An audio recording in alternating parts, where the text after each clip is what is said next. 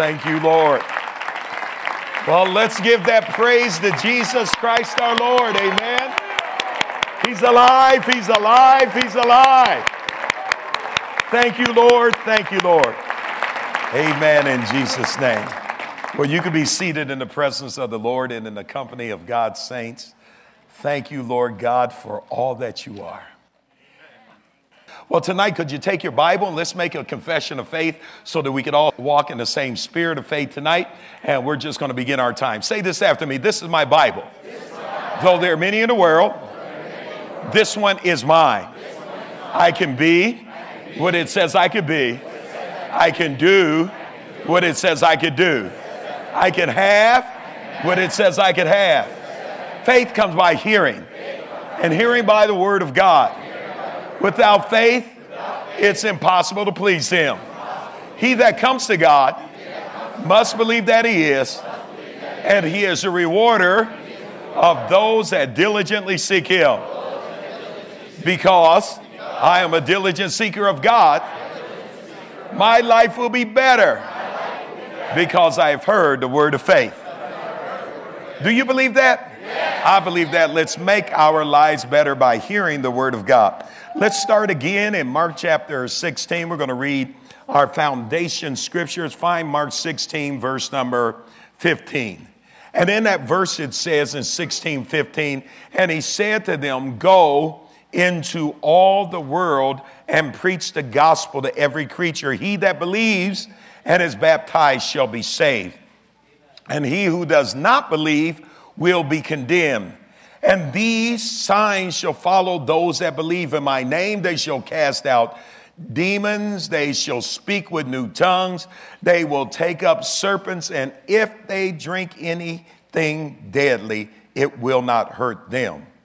They will lay hands on the sick and they shall recover. In this text, we looked at that word go into the world. And this word is different than the one in Matthew 28 19 that says go to the nations and make disciples. The word nations is the word ethnos. Every nation means every person of every race, of every nation in all the world. And we are called to go globally to every person of every race, of every nation, all the world, ethnos. But here he says, go into the cosmos. Go into every orderly arranged place that man arranges a system. And Sunday morning and through the week, we've looked at man arranges these seven systems to make up a culture and society arts and entertainment, business, congregations, direct media. Uh, he, they also arrange educational systems and family, as well as governmental systems. We are to invade those systems and preach the gospel through our lifestyle and also through our language. Now, we have said to go into these systems, we also must be willing to discern the times and seasons as we go. So we've used as a compatible scripture Mark, uh, Matthew chapter 16, and if you'll turn there from Mark 16 to Matthew 16, 1. And in Matthew 16, 1, it says, Then the Pharisees and the Sadducees came, testing him and asked him that he would show them a sign from heaven. And he answered and he said to them, When it is evening, you say, It is, it is well, be fair weather, for the sky is red. And in the morning, um, it is foul weather today, uh, for the sky is red and threatening hypocrites. How can you discern the face, uh, the face of the sky but you cannot discern the signs of the time. Here, Jesus was being asked to show a sign. They were asking him in a test, prove he was Messiah. And when you know who you are, you don't have to prove who you are. And Jesus just tells them in this sign, how is it that you can tell the weather and read, read the sky, but you do not know the signs of the time? That same uh, dialogue takes place in Luke chapter 12 and verse 56. And if you'll review one more time in this text where there's a leadership meeting, scribes and Pharisees in Matthew uh, 16, but here again, a leadership meeting with my model for leadership, Jesus Christ. And Jesus says this in the middle of the dialogue in Luke chapter 12. He says, Hypocrites, you can discern the face of the sky and of the earth. How is it that you do not discern this time? We have said that the word discernment that we've been working on, discerning the times has been our theme, is to sift and to sort and to find out what's in operation. And today, if there was ever a time we needed to discern voices, if we ever needed to discern motivations, if we ever needed to discern uh, environments and conditions, this is that time to sift and assort and find out what's really in operation. To discern also means to reveal what is acting behind the scene because there is God, there are angels, there's a devil, and there are demons. There's also humanity as well as a corrupt earth and a corrupt system. And because all of these operate simultaneously in the earth, we have to reveal what's really be the uh, uh, what's really happening and what's really acting behind the scene. The word discern also means to detect with senses other than the eyes. And you and I, many times, God will give us a sense, an impression, sometime a dream or a, a vision to help us in our discernment. Reading the word helps to sharpen your discernment, for the work is quick and powerful, sharper than any two-edged sword, says Hebrews 4:12. Uh, it says it pierces to the dividing asunder of soul and spirit and joint and marrow, and it is the discerner of the thought and the intent of the heart. Reading the word will sharpen our discernment because before the word, everything is laid naked and bare with, with whom we have to do. Discernment can be sharpened by reading, discernment can be sharpened by reflection.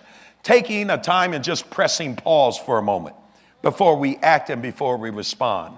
And many of us react and we respond too quickly without pressing pause and taking a moment and stopping and reflecting on what we're going to do. See, to discern means to detect with senses other than the eyes, and discern also means to recognize and to understand the difference between what's going on.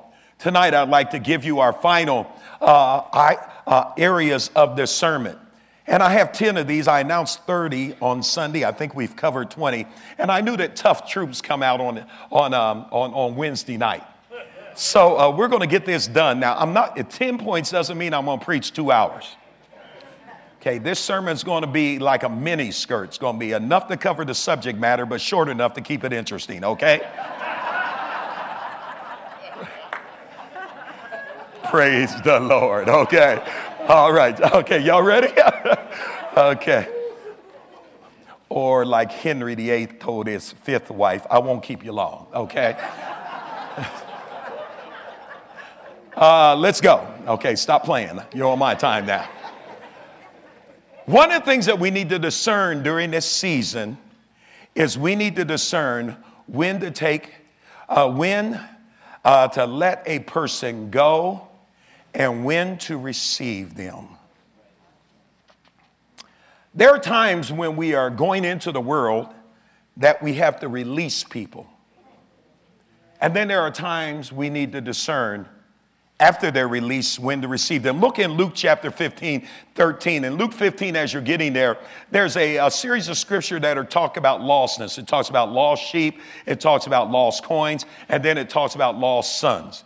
When it talks about the lost sons, one son is lost outside the house, one son is lost inside the house. It's possible to get lost inside the house of God. And in Luke chapter 15, verse 13, Luke 15, 13, it says, And not many days after the younger son gathered all together, and he journeyed to a far country, and there wasted his possessions with prodigal living. If you stay in that same chapter, Luke chapter 15 and verse number 20, it says, And there arose, and he arose, and he came to his father. But when he was still a great way off, his father saw him and had compassion on him and ran to him and fell on his neck and kissed him. Discerning when to let somebody go and when to receive them is a dance. It's not so much scientific and literal as much as it is a season of discernment. This younger son comes to his father, says, Give me my stuff. That is supposed to come to me as an inheritance. Some translators and some commentators say he was actually knew that his father had to die for him to get his stuff, could he be saying to the father, I want you dead? I want my stuff now. Or maybe he was just young and foolish and wanted his stuff prematurely. He asked for his stuff the father released his stuff, and the father probably knew he was not mature enough to handle it. He let the son go. He probably watched that son go over the top of the hill and probably waited a long time for him to go. And then every day he probably glanced at it. He'll, After a while, uh, be, without the knowledge of the father, the son wastes all of his substance in prodigal living. One day he comes to himself and he says, You know what? In my father's house, there's bread enough and to spare. Because you see, when a man leaves, loses a vision for his future, he will always go back to his past. It's good that this man had the father's house in his past. Because when you lose a vision for your future, you always go back to your past. And this man says, I will get up and I will return home. I believe that this is a season where many times there have been some that we've had to release from our homes and release from the church and sometimes release from even our covenantal fellowship relationship. What do we do when they come back home? Will there be open hearts in the church? The father let the son come so far, but then he ran out and received him.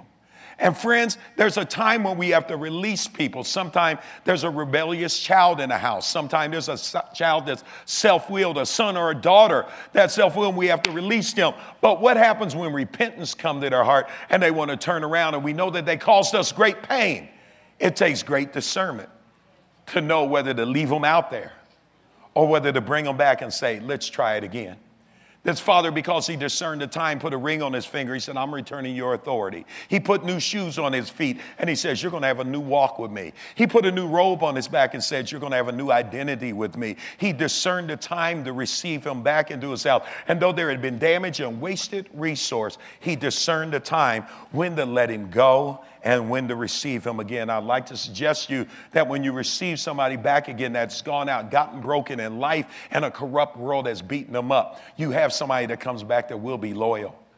And it takes God who knows the heart to help us to sift and sort and know what's going on. We need to discern when to let a person go and then when to receive them. I've had ministers who have felt like they were church planters. In my heart, I took them to church planning uh, responsibilities, and at the end, we do an evaluation. And they say, I see it, I want it, I want to do this. And sometimes I've had to be honest. I say, I don't see you as a senior pastor, but I always have to hold open the possibility. I know in part and I prophesy in part. And so I've told me, and I said, You go out there and give it a shot. And I said, And if it doesn't work for you, come back here. Some have gone out, they've done marvelously well. Those I am proud of.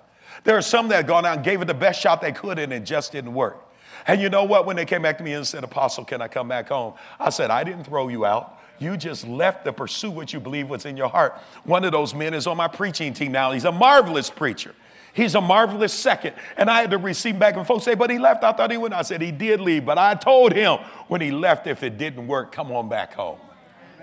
I found out if you leave right, you could always come back home. And we need to know when to release somebody and uh, let them go and then to receive them back. Second thing that we need to discern listen, this will help all of us who teach and preach in small groups. We need to discern the difference between transparency and vulnerability. Transparency and vulnerability. Now, to be vulnerable with someone is to let them see inside of you. But to be vulnerable with somebody is to share knowledge with them that could damage you. Let people see into you is transparency.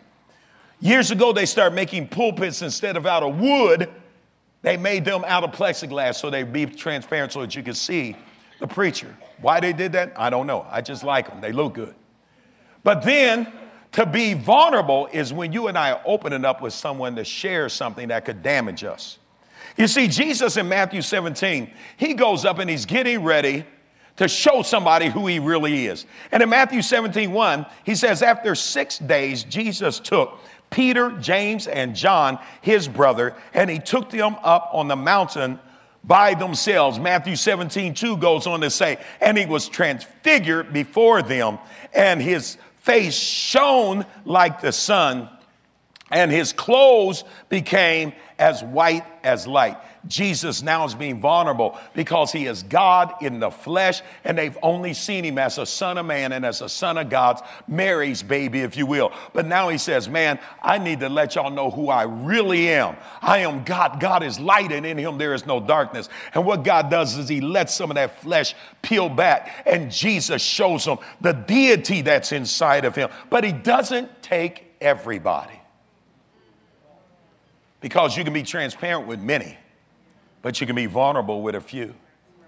You see, vulnerability is when you share something with someone that can damage you. And when I read the book of Mark in Mark chapter 8 and verse 26, watch this 826 of Mark, if you turn there, it says, Then he sent him away. And this is a man that is cured to his house, saying, Go neither into the town nor tell anyone in the town. Jesus would heal people and tell them to go. And he says, and tell no one in the town.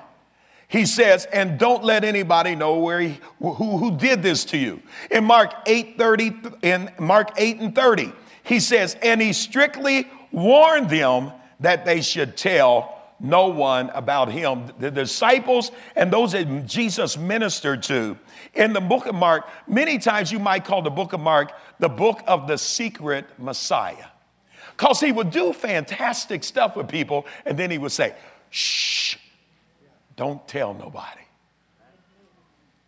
And then he would do something else with his disciples, and he said, shh, don't tell anybody. And he would give them a glimpse through transparency that I am the healer, Jehovah Rapha, to come to make you whole. But then he would say, Don't tell anybody. Now, to me, I look at that and I say, because it was not Jesus' time, maybe he did that, and some theologians would agree. Uh, also, from a, from a marketing standpoint, it might have been a marketing ploy. Because, you know, there's no better way to get the word out than to do something incredible with somebody and then say, shh, don't tell nobody. So it might have been a marketing ploy. But could it be that Jesus was demonstrating to his disciples how to be transparent with some and vulnerable with others? Vulnerability is when you and I share things with people that could damage us. And that means that there must be a trust relationship. And one of the challenges with some people is that they share too much too fast with untrustworthy people. I believe that you need to have a place of confessional where you could tell someone that's mature, that can handle your junk, your mess, your corruption, and will only take it to God. See, people that are your vulnerability partners are people that know all about you and still love you. Amen. They know all about you and still love you. I tell preachers, because I have a lot of young preachers in our city, And they come to me sometime and talk, because I've been pastoring our church for 34 years now, and they say, Pastor Scales, they say, you know, these young people, they want transparency. I said, some of them want transparency, and some of them want nakedness. I said, now my mother was transparent with me, but I didn't want to see her naked now. and I told them, I said, listen, Good preaching shows people a little bit of your underwear. Show people too much of your underwear, they'll need therapy. and you and I need to discern trust relationships, who to be vulnerable with, and then who to be transparent with. Jesus took a select group, Peter, James, and John, and he opened himself to them that takes discernment. As you come into the last days, it will be important because some of us have done things that are illegal that shared in the wrong settings. There's no statute of limitation on what you might share in a testimony meeting. And not everyone is for your good. Thirdly, we need to we need to discern who to take on a ministry trip and who to leave for another time. All right, this is number three. Who to take on a ministry stri- trip? Who to uh, leave for another time? Look, in Mark chapter 5 and verse number, Mark chapter 5 and verse number 37, this is a good one. Jesus goes and he's getting ready to work on those miracles in Mark. And it says in Mark 5 37, it says, and he permitted no one to follow him except for Peter, James, and John. And it, then it says, and the brother of James. He permitted no one to follow him. And friends, you and I, we need to know who to take on a ministry trip and who to leave for another time. First of all, I would like to ask the question what's the purpose of them going on a ministry trip? And then what are they going to be doing? There are some people I take on a ministry trip, like my wife, because I need companionship. I like her to go with me. If I know I'm going to be with another couple, then I want her to be able to interact with other pastors' wives in other church. I take her probably about 70% of the time when I go. There's sometime I'll take a man if I'm taking products, sometimes they CDs and DVDs and books, and I'll say, Your responsibility on a ministry trip is to sell the product. There's other times when I take people on ministry trip for protection. I went to a church one time in Dayton and they threatened me after I preached. They didn't like what I preached. And they put me in a room and they, they threatened me. I mean, they, they kept me in there and they tried to debrief. I gave them the notes I preached, told them the research. And this one big dude stood in the door when I got ready to leave and he said, he said, the bishop is not finished with you. Sit down. I said, I'm from the inner city. You better move. and brother stepped aside. And then after they reviewed my notes, they invited me back the next year. I told them I wasn't going to go. But I've learned to pray. I said, God, can you believe that? They asked me. He said, Yeah, you're supposed to go. And you're going for the people. And so I took one of my security men. Big dude, got out of prison. And he looked at me, Big Daddy, man. I said, he, I, he said, Apostle, why are you taking me on this trip? I said, Protection. I said, while we're driving over, I'll tell you what happened. And I told him how the dude stood in the door and everything. He, he sat in that front seat. He got so mad. He said, They got some noise. He said, You ain't got to worry about nothing this year. I said, I, I believe you. You got to know why you're taken. Jesus took Peter to that prayer meeting. Y'all remember that? Because he knew them people was going to come up on him. Who was it but Peter had the knife? A deacon taking a knife in a prayer meeting. I'm just saying, I'm just saying. You got to discern who to take on a ministry trip and who to leave for another time. Number four, y'all playing too much. Come on. Number four, you and I need to discern what is inevitable and what can be changed on altar. There's sometimes we pray for things for God to change that are going to be inevitable. And number four is important because in Matthew chapter 18, verse 7, 18, 7, it says, Woe to the world because of offense. Because offense, watch this one word, must come. But woe to the man by whom offense comes. Jesus said, Woe to the world because of offense. And there are some things that are inevitable. I will come again, John 14, 1. And John 14, 3. And here he says, offense must come. Friends, you can pray to offense proof your church, your life, and everything else. Offense is going to come. How we respond to offense is within our charge. Offense must come. So there will be people that do or don't do or say or don't say things that are offensive. The psalmist says, Great peace have those that love my law. In nothing shall they be offended. An offense is going to come, and you and I need to set our heart when it comes. Am I going to take up an offense and crush and get a bitter spirit? Or am I going to learn how to respond to offense and bear all things, believe all things, hope all things, endure all things, and stay in love and keep on growing. There are some things that are inevitable, and as we come into the last day, there will be seasons and incidents and events where we could get offended. Choose to walk in non offense, even though it comes. And some things are inevitable. Number five, we need to discern what methodology to use. I happen to be a person that work with different kind of ministry teams, various places. I've had that honor, and I've had the honor of watching people do a lot of things in the area of healing. And uh, sometimes I go to meetings just to observe, not to minister. And when I look at Jesus' healing ministry, look at this. In, in Matthew chapter 20 and verse 34, There's a little incident of Jesus healing and curing someone. It says, So Jesus had compassion and he touched their eyes, and immediately their eyes received their sight and they followed him. This time, Jesus healed through compassion and the touching of the eyes. But then in Mark chapter 8 and verse 23, Mark 8 23, we find this word written. And he took the blind man by the hand and he led him out of town. And when he had spat on his eyes, he put his hands on him and asked him uh, if he saw anything. So this time, Jesus takes a man out of town and he actually spits in his eye and then puts his hands on him and says, Can he see anything? The man says, I see men like trees walking. Jesus then touches him a second time, a second touch, and the man sees clearly methodology. First time, just touch his eye. This time, spit in his eye, ask him a question, touch him again, he healed. John chapter 9, verse 6. Same issue, eyes are blind. Matthew, John chapter 9, verse 6. It says, And when he had said these things, he spat on the ground.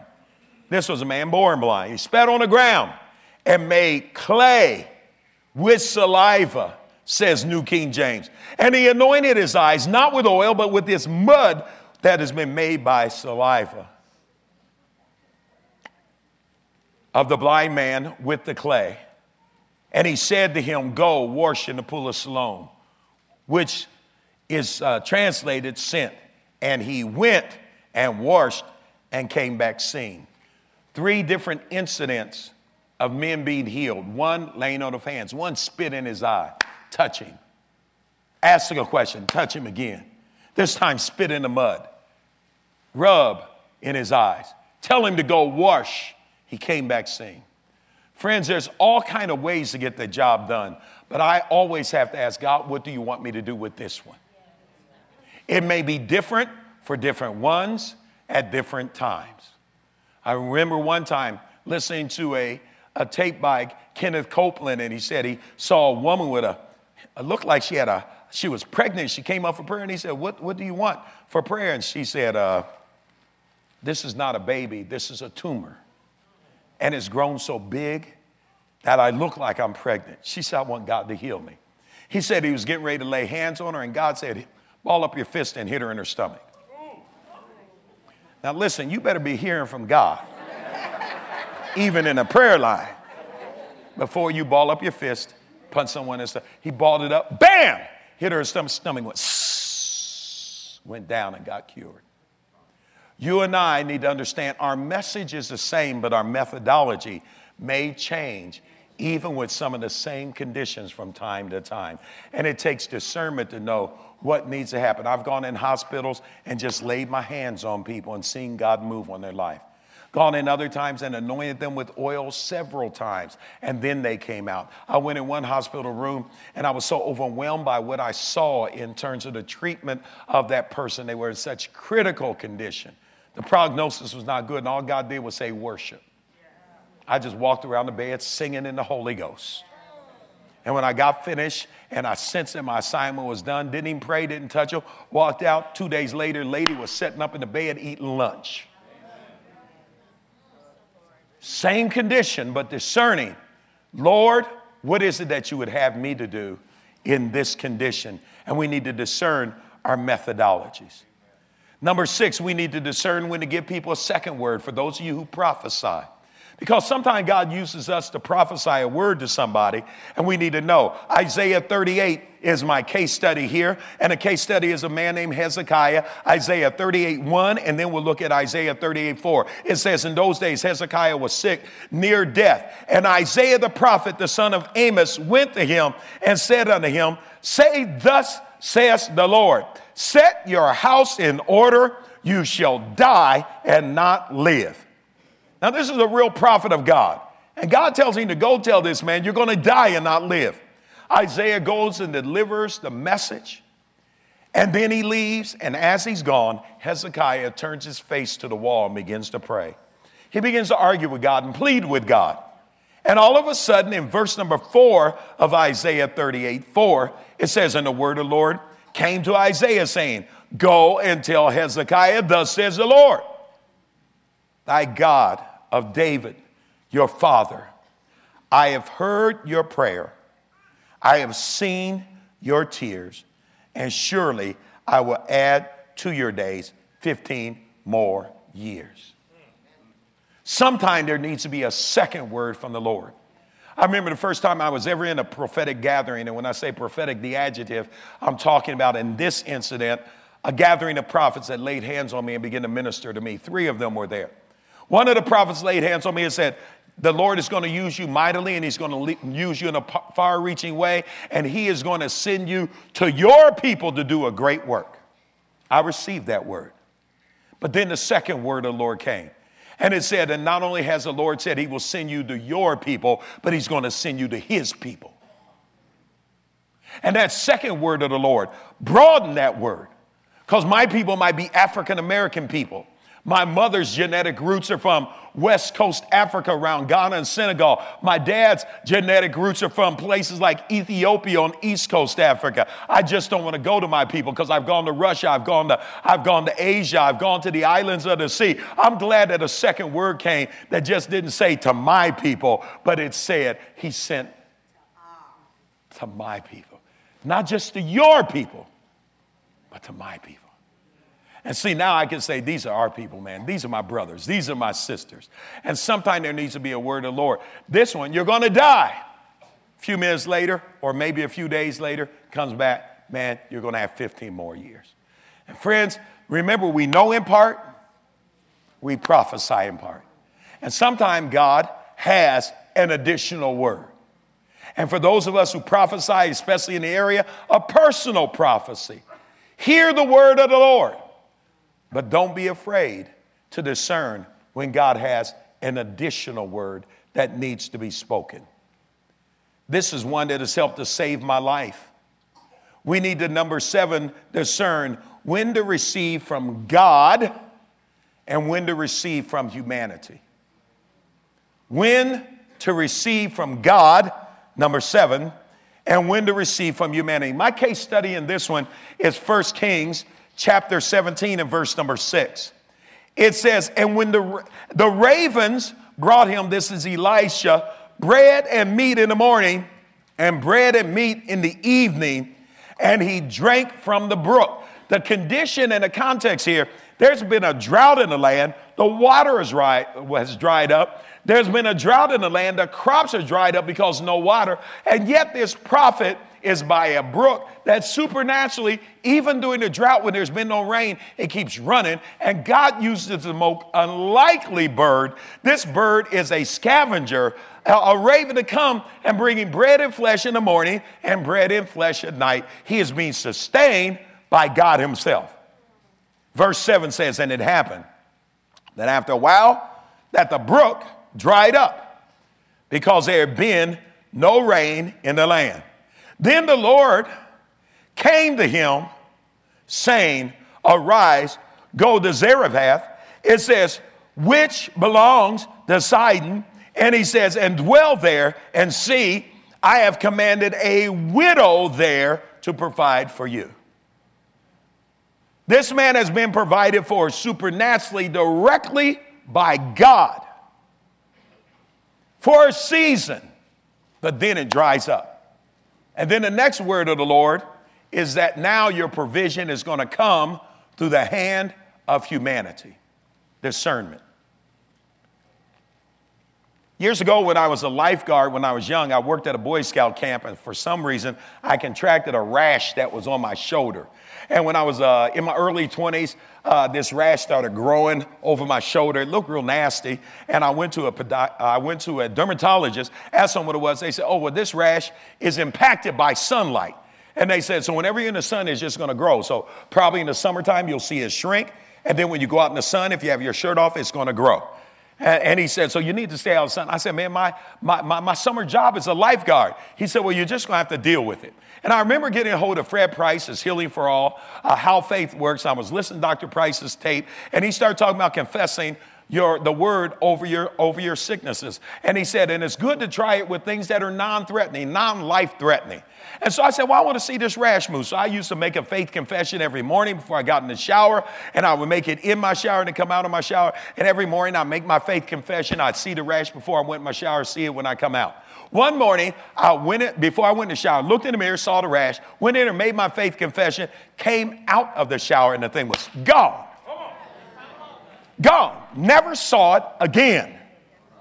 Directly from God. When I was making my transition from United Parcel Service several years later, after our church started, uh, into full time ministry at Rhema Christian Center, I remember starting to experience these breathing conditions. It then began to affect my eyes. My, my, my eyes got real blurry. Went to uh, uh, uh, eye doctor. He told me it was uh, uveitis, uveitis, and he said, but usually if you have this, there's something internal going on. Then all of a sudden, my breathing got so pronounced, my equilibrium was off. Went to a doctor of internal medicine, and they found out I had sar- acute sarcoidosis. Acute sarcoidosis are these sarcoid growths that happen, causes lesions and growths inside the lungs, which cause your breathing to be very pronounced. I had some of it on my testicles, some of it in my legs. Usually it's African American women that get it. At that time, they did not call no causative effects because I asked the question, what causes? We don't know. They said, we don't even know how to heal it. They said, but we can put you on mega doses of prednisone. And they said, and it can bring it into remission to shrink these growths. I prayed and I asked God and I started making my confession. And God said, go to that doctor and do exactly what he tells you to do. I had received from God before, but this time the instruction of the Lord was do what this doctor tells you to do. You're going to receive from humanity this time. Well, some of the nurses asked me, Well, what have they told you? I told them what I had. And I said, This is what they say. I'm making my faith confession, but I'm under doctor's care. They said, Well, what did they give me? I told them prednisone. And man, they brought me all these articles about prednisone, about all this stuff. Oh, man, you're going to have a big water head. You're going to pick up all, all, all this weight. You're going to have all this water retention. They said, That stuff is poison. People were telling me all kind of stuff, but God said, Do what the man said, do. I did exactly what I did. I was on these mega doses uh, for, for that amount of time. And I prayed to God, I said, God, should I be taking this? He said, What did I tell you to do? I told you to do what I told, what the man said to do. And then God told me this if you can't rebuke a side effect from a medication, how are you going to bind and rebuke a disease? So every morning when I took that medication, I rebuked the side effect, commanded the medicine to do exactly what it's supposed to do in my body. I was on that for three years when I came out. The stuff went into remission. He said he never knew it would flare out again. That was in 1990, uh, and, uh, and it has not come back since have not seen any sign of it because you and I have to discern when I need to receive directly from God and when I would need to receive from humanity. And who knows that God might have led you to the doctor that you're going to so that you can receive from the widow woman this time. You say, but God, in days past, I've received from your hand. And God knows that that's where you're going to be sustained. And friends, you and I have to discern and sift and sort what we need to do. And I've seen people that had the same disease that are no longer in the earth because they wanted to do it another way and some of them have said, you know what? I know I should have done something else. It's, it's tough to die with regrets. I'm not telling you to do one thing or another. I'm telling you to discern, sift and sort and reveal, and find out what it is God's telling you to do. Learn when to receive from God and when to receive from humanity. Number eight, you and I need to discern who are the priests and who are the kings in this church. Who are the priests? And who are the kings. Let me give you uh, uh, a couple of scriptures here. Uh, there's a guy that Abraham meets whose name is Melchizedek. In Genesis chapter 14, verse number 18. And 14, 18, it says about Melchizedek, it said, Melchizedek, it says, was a king of Salem, and he brought out bread and wine, and he was also the priest of the Most High God. This first priest that we meet in the Old Testament is a king priest ministry. He is the king of Salem, and he is also the priest of the Most High God. You know what? During the time as we go into the law, the kingly ministry and the priestly ministry, other than under the economy and under the uh, time of David, really gets separated. David is a king, but he does a lot of priestly things. And then 1 Peter 2 9 comes along for our new covenant, the second covenant, and it says this Matt, uh, 1 Peter 2 9, it says, But you are all a chosen generation. Watch this, you are royal, that's kingly priesthood. You are a holy nation. You are his own special people, says New King James, that you may proclaim the praises of God who has called you out of darkness into the marvelous light. You are a royal priesthood, the Melchizedek order, kings and priests. Now, in the Revelation, when we get there, he talks in terms of the fact that God has made us kings and priests unto himself. And we need to discern first, first uh, in, in the Revelation 1 and verse number 6, when they're around the throne, one of the things that they say in 1 6 is he has made us kings and priests to our God and the Father. To him be glory, dominion forever and ever. Amen. When heavenly worship is seen in a, in a far reaching way, the nations coming to worship him around the throne. In the Revelation 5:10, the Revelation 5:10 now, he says, and he has made us kings and priests to our God, and we shall reign on the earth. There's a lot of people in the church that are kings that try to become priests. A priest is one who is a worship leader and righteous before God. A king is one that conquers territories in God's name to advance the kingdom. A king conquers territories in God's name to advance the kingdom. Kings give joy to the people because they bring resource to the people.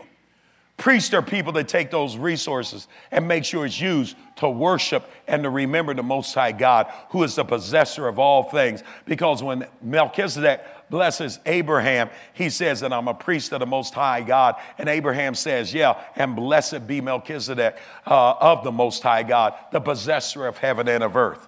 And friends, many times we make a mistake because we're trying to squeeze people in the Bible college and squeeze people in the seminaries, and they're really called to be kings, not priests. Can't put everybody up in the pulpit, but they know God wants to use them. And what would it be like if God wanted to use you in the marketplace? The way that uh, there was a man that one time wanted to be a great missionary, but somehow his health was failing. And because he could not go to be a missionary, he said, Well, I'll help mission efforts.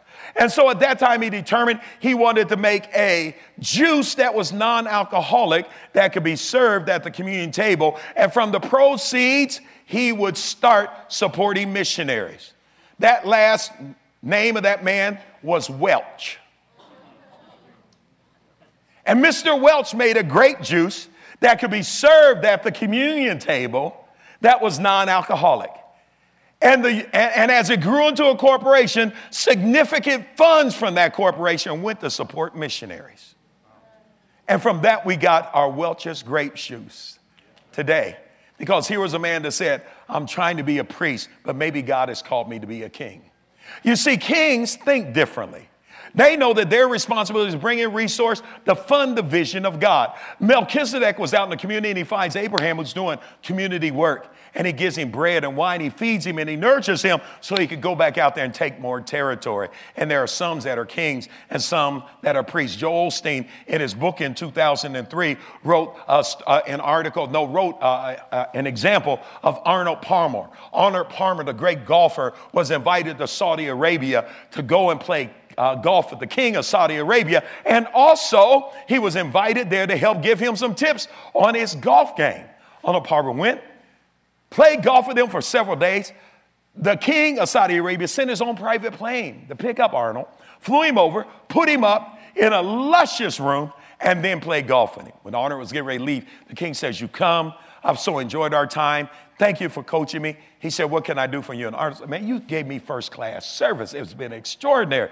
You don't need to do anything for me. And he said, The king would not resist. So finally, Arnold Palmer said, Well, you know, I collect golf clubs. Why don't you give me a golf club? And the king said, I'll do that. And you know what? Arnold said he was just thinking about maybe he's going to send me a solid gold golf club. Maybe he's going to see me a golf club uh, with, uh, with, with, uh, with diamonds in it. And he said, and he waited for, year, for weeks for the package came, and the package never come. He said after a while he kind of forgot about it. One day a knock came at the door, and a courier has an envelope. Arnold signs for it. It's from Saudi Arabia. He opens it up, and it's the deed to a 500 acre golf course.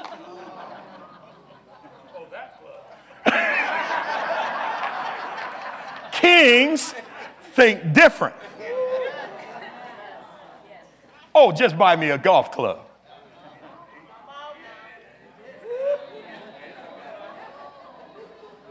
Kings think different. And there are some people we're trying to squeeze into being priests. And could it be that God had called them to be the kings in this church to help fund the missions and the youth ministry? And the next thing that God has called us to do, we need to discern since He's called us to be a royal priesthood. And both were anointed by God. Since He's called us to be a royal priesthood who are the kings and priests because when we get into the revelation, he's going to say, because he's called us to be, I'm not going to use the word kings this time, businessmen and preachers and worshipers before our God. Don't minimize the kings in the church. I anoint my kings every year. Bring all the business people up. Get me some oil. I get me a big bowl of oil because I want them real greasy when they go out of there. Oh, yeah, I need you, kings. I need God to make this the best year of your life. I need you to maintain a heart towards God, that you understand that everything that comes to you is not for you. And out of your heart, you can help push ahead and forcefully advance the kingdom of God. We need to discern the difference between kings and priests. Let's go, number nine. Y'all doing good today. Are y'all still with me? GP, are you with me? Okay, come on. Number nine. All right. Number nine. We need to discern the shifts in worship when God speaks, the shifts in worship. There are three dimensions of worship I've seen our church shift through, and all of them took discernment to know when God was shifting our worship. Psalm 150, verse 3, was the first level of worship that we understood in our church. Psalm 150, verse 3 through 5. It says, Praise God with the sound of the trumpet. That's when we start bringing in the instruments. And I saw that here. Praise God with the lute and with the harp. Praise Him with the timbrel and with the dance. That's demonstrative praise and demonstrative praise. Praise Him with stringed instruments and the flute. Praise him with the loud sounding cymbal and praise him with the high sounding cymbal, the clashing cymbal. There's a time when our praise and worship is our music, our song expression. When we come into the church, we would call that worship. And I believe in that kind of worship. I believe that it's all the way through the Psalms. I believe that it goes through the revelation. I believe that we ought to praise God with our voice. And if you have breath, you're a praiser. Let everything that, if you could, everybody inhale, exhale. If you can do that, you can praise the Lord. The only thing that doesn't praise the Lord is the Bible say the dead praise not the Lord. So if you're ever in church and somebody uh, is not praising Lord, you know what happened. They just died. They don't know it, okay? Only the dead praise not the Lord. So there's a time when our praise is music and demonstrative. But then God will shift our worship to us becoming the sacrifice. Romans chapter 12, verse number 1. And in Romans 12, 1, it says, I beseech you, therefore, brother, New King James, by the mercies of God, that you present your bodies as a living sacrifice, holy, acceptable to God, which is your reasonable service. New Living Translation says of that particular verse, Romans 12, 1, he says, So, dear brothers and sisters, I plead with you to give your bodies to God because all he has done for you. Let them be a living and a holy sacrifice, the kind he will find acceptable. New Living Translation says, This is truly the way to worship him. English Standard Version says that I appeal before you, therefore, brethren, by the mercies of God, to present your bodies as a living sacrifice, holy and acceptable unto God, which is your spiritual worship. English Standard Version. Listen, all of those say that our spiritual worship may shift from just singing to living. Sacrificial living is a worship to God every day. And many times, I look at sometime, I've seen people behind the stage and behind the scenes in some musical genres that are Christian artists and in the Christian music industry. Some of them struggle with alcoholism. Some of them struggle with drugs. Some of them struggle with sexual identity. And I say, God, how can I get on the stage and sing about you and yet not have this together? He said, they're first dimensional worshipers. They know how to sing, but they never have come to the second dimension where they become the worship. And second dimensional worship is when I become the worship my body being presented as a living sacrifice, holy and acceptable unto God, which is my reasonable service, so that I don't sing like an angel out here and then act like a demon when I go outside the door of the hall or of the church. And there are shifts in worship that we need to understand. The third dimension of worship is when God wants to take the worship into the community. And in Amos chapter 5 and verse 23, 523 of Amos, listen, Amos is out there dealing in a community. A community is getting ready to go into captivity. And here's what happens. He says, Now listen, take away from you, from me, says God, the noise of your song. Stop the music. Let me not hear the melody of your strings. Stop the instruments. But then in Amos 5 24, he says, But let justice run down like water, and righteousness like a mighty stream. You see, justice is worship in the community. When you and I go out in the community and fix things, when we right things that are wrong, when we speak the injustice to the poor, the oppressed, the widows, and the orphans, to those that cannot have a voice for themselves. There's a group that's called Black Lives Matter, and some people say, well, they're just making all kind of noise. I said, if the church had a prophetic voice, then the people would not have to go off misdirected. Because, see, what a prophetic voice is a voice of justice. When I go out and prophesy and fix things and lift up the community where I see community problems. And you know what? In Amos, he says, take all of that stuff away. He does the same thing in Micah. He says, man, stop all the oil, stop all the sacrifice, stop all of this that you're doing before me, because I have shown you, oh man, Micah 6 8, what is good and what does the Lord require of you but to do justice, love mercy, and, and walk humbly with our God. Jesus said it like this in Matthew 23 23. He says, Woe to you, scribes and Pharisees Pharisees, these were the worship leaders. He says, You hypocrites.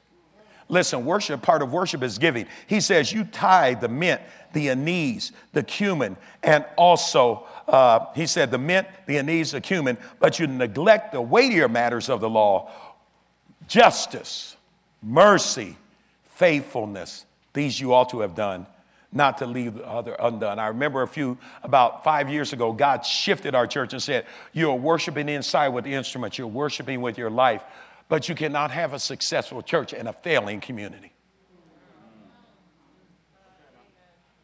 He said, I want you to be like Ezekiel's temple. Let the water that's in this sanctuary flow over the threshold and go out into the community. Can y'all see that picture? Because we have the water flowing in here.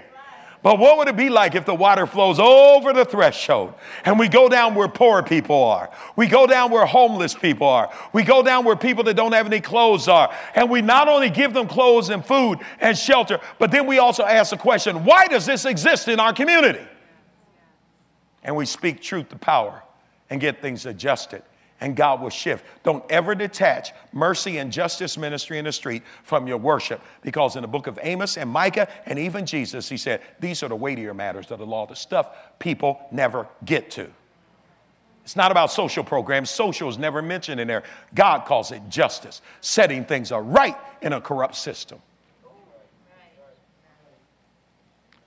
We need to discern when God shifts us. My final impression for discernment for this church. Not only do we need to discern the shifts of worship, but we need to discern, we need to discern the time or the hour or the time or the hour of our visitation. I believe that this church is marked for God to come in new dimensions. Now, when I say God to come, don't think that I'm ignorant. I know His omnipresence. But there's also his conspicuous presence. His conspicuous presence is when even unbelievers walk in and they say, God's in this place. I've had people that don't even believe come in and say, It's different in here. They don't even know the language you speak. I've had people that know God or have known Him and come in and they say, God is in this place. I've had ladies come up in our break between praise and worship and my preaching to say, I don't want to wait to the end of the service. I can't stop crying. I've had men come up and say, I, I need to get my life right now because the conspicuous presence of God is in there. Luke chapter 19, as I close tonight, Luke chapter 19, would you turn there with me and find verse 41 uh, through uh, verse 44? Luke 19, 41 through 44, I'm reading now. It says, Now he drew near and he saw the city, and listen to this, he wept over it. This scripture was read, I believe, Sunday in our scriptural reading in our transition by the pastor on Sunday. And it says, and, uh, and he wept over it. He had read the previous verses about that triumphant entry where he's saying, Hosanna to God in the highest, and, and they're praising the name of the Lord. And then he says, Why is he weeping? He said, If you had known, even you, especially in this your day, the things that make for peace, but now they are hidden from your eyes. For the day will come upon you when your enemy will build an embankment around you, surround you, and close you in on every side, and level you and your children within you to the ground, and they will not leave in you one stone upon another because you did not know the time of your visitation. You know, this word of visitation is the word episcope, from which we also have the root word from which we get the word episkopos or bishop, overseer. An overseer is one that comes to investigate and to inspect, and the word is translated in English in some translations, visitation. There are times when God comes to a people to inspect and to investigate. And this is an act when God comes and He looks inside of us and searches our ways as a church. He searches our deeds as a church. He searches our character as a church. And He wants to give judgment. He wants to adjudicate us, and that can either be joyful adjudication or sad adjudication. Jesus came to his own, and his own received him not. The children were praising him, the poor folks were praising him. While the Roman army was showing the shore forth, coming in one side of the, of the city, Jesus riding on a donkey, an unbroken court, with humility, with the people coming in on another side. People are saying, Stop them, do you hear what they say? And he said, Oh man, if only you had known and discerned this day. He said, Because you missed your hour.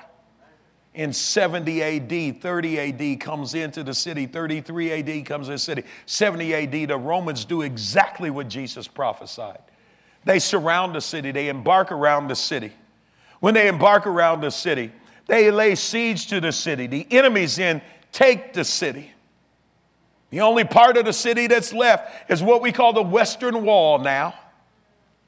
The bricks of the temple are torn down, the temple is desecrated. And you see, when we miss our hour of visitation, not discerning the times, many times we are sunk into spiritual blindness because Psalm, this, uh, this uh, writing says in verse number 42, it says, But now they are hidden from your eyes. Pastor John and I were talking about some studies we do with various groups, and it's amazing that when we study with various groups, they can read the very Old Testament that we read, and we're seeing Jesus everywhere, and they see nothing. You missed your hour, and now there's a veil over your eyes. He said the other result of not discerning our time and our hour of visitation is that the enemy has authority to us and can do whatever he wants to. When you and I miss the hour of God, the day when you hear his voice, saints of God, as I close, don't harden your heart because you give enemy the access to your life to begin to dismantle your life brick by brick, stone by stone, everything you've built up in your life if you miss his voice it'll be dismantled. When we miss his voice, finally and thirdly, and Pastor Ray, you can come. We miss our prophetic hour. But when adults miss their prophetic hour, the next generation pays for it. You see, in verse 44, he said, Everything will be leveled and your children within you to the ground. He said, Everything's going to be leveled. I'm sure when they went into captivity in 70 AD, one generation later, later, I'm sure when the kids were walking out that city and running from that city and being carried into Europe and into captivity, they probably said, but, but mom, you told us we were covenant people. And the parents had to say, yeah, but we missed our day of visitation. When God come to inspect us and to investigate us, and when God came to see about us and to see our ways, our deeds, we rejected him, and now we're in this mess. My prayer for America now with all the prayer that's going forth for our nation, with all the prophecy that's going forth through our nation. My prayer is not for America, but for the church in America. Because I still believe Second Chronicles 7:14 is true.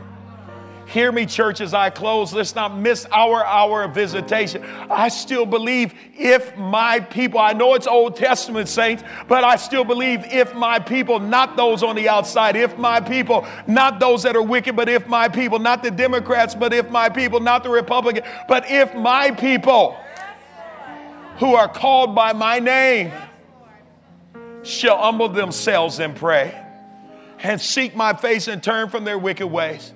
I still believe in a God that will heal from heaven, will forgive the sin, and will heal the land. Church, don't let us miss our hour of visitation. When your pastor calls you to prayer, don't neglect those times.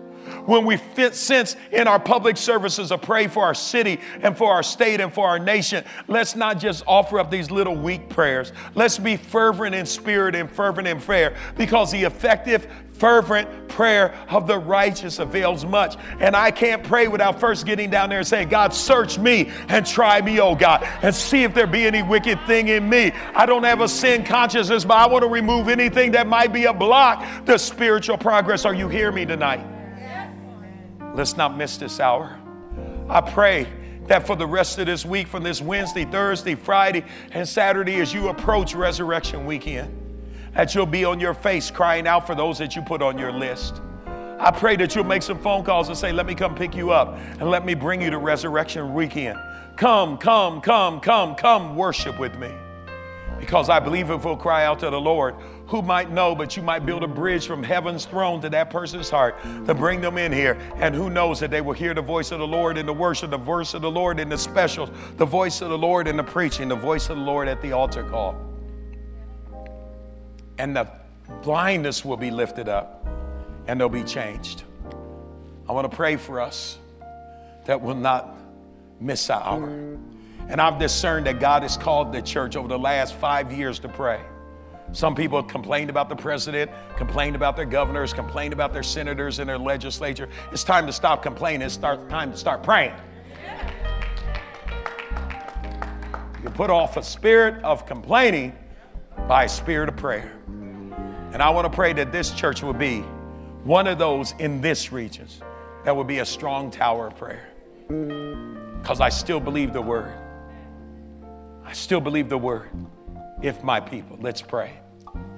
Oh God, your word says, if my people who are called by my name shall humble themselves and pray and seek my face and turn from their wicked ways, then I will heal from heaven, forgive the sin, and heal the land.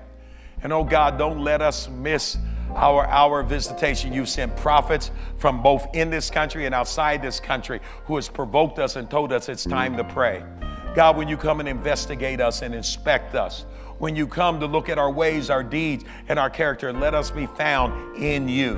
When you come to adjudicate us, let us be with joy, not with sadness. Father, because our response to your presence today, Father, brings spiritual blindness off of our eyes. But if we miss it, we'll go into spiritual blindness. Father, are missing your visitation will give the enemy access to our lives. Oh God, he'll dismantle everything. Oh God, don't let it happen. Because if your people who are called by your name shall humble themselves and pray, seek your face, turn from their wicked ways, you'll hear from heaven, forgive the sin, and heal the land. And finally, Father, I pray that these are prophetic times. Oh God, I look to this next generation.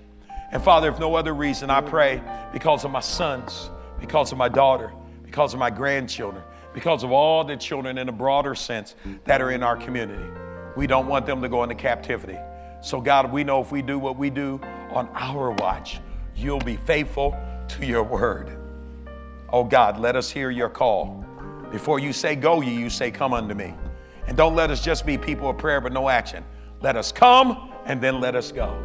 And Father, as we discern the times, we thank you for it now. We believe you for it, and we thank you for it now in Jesus' name.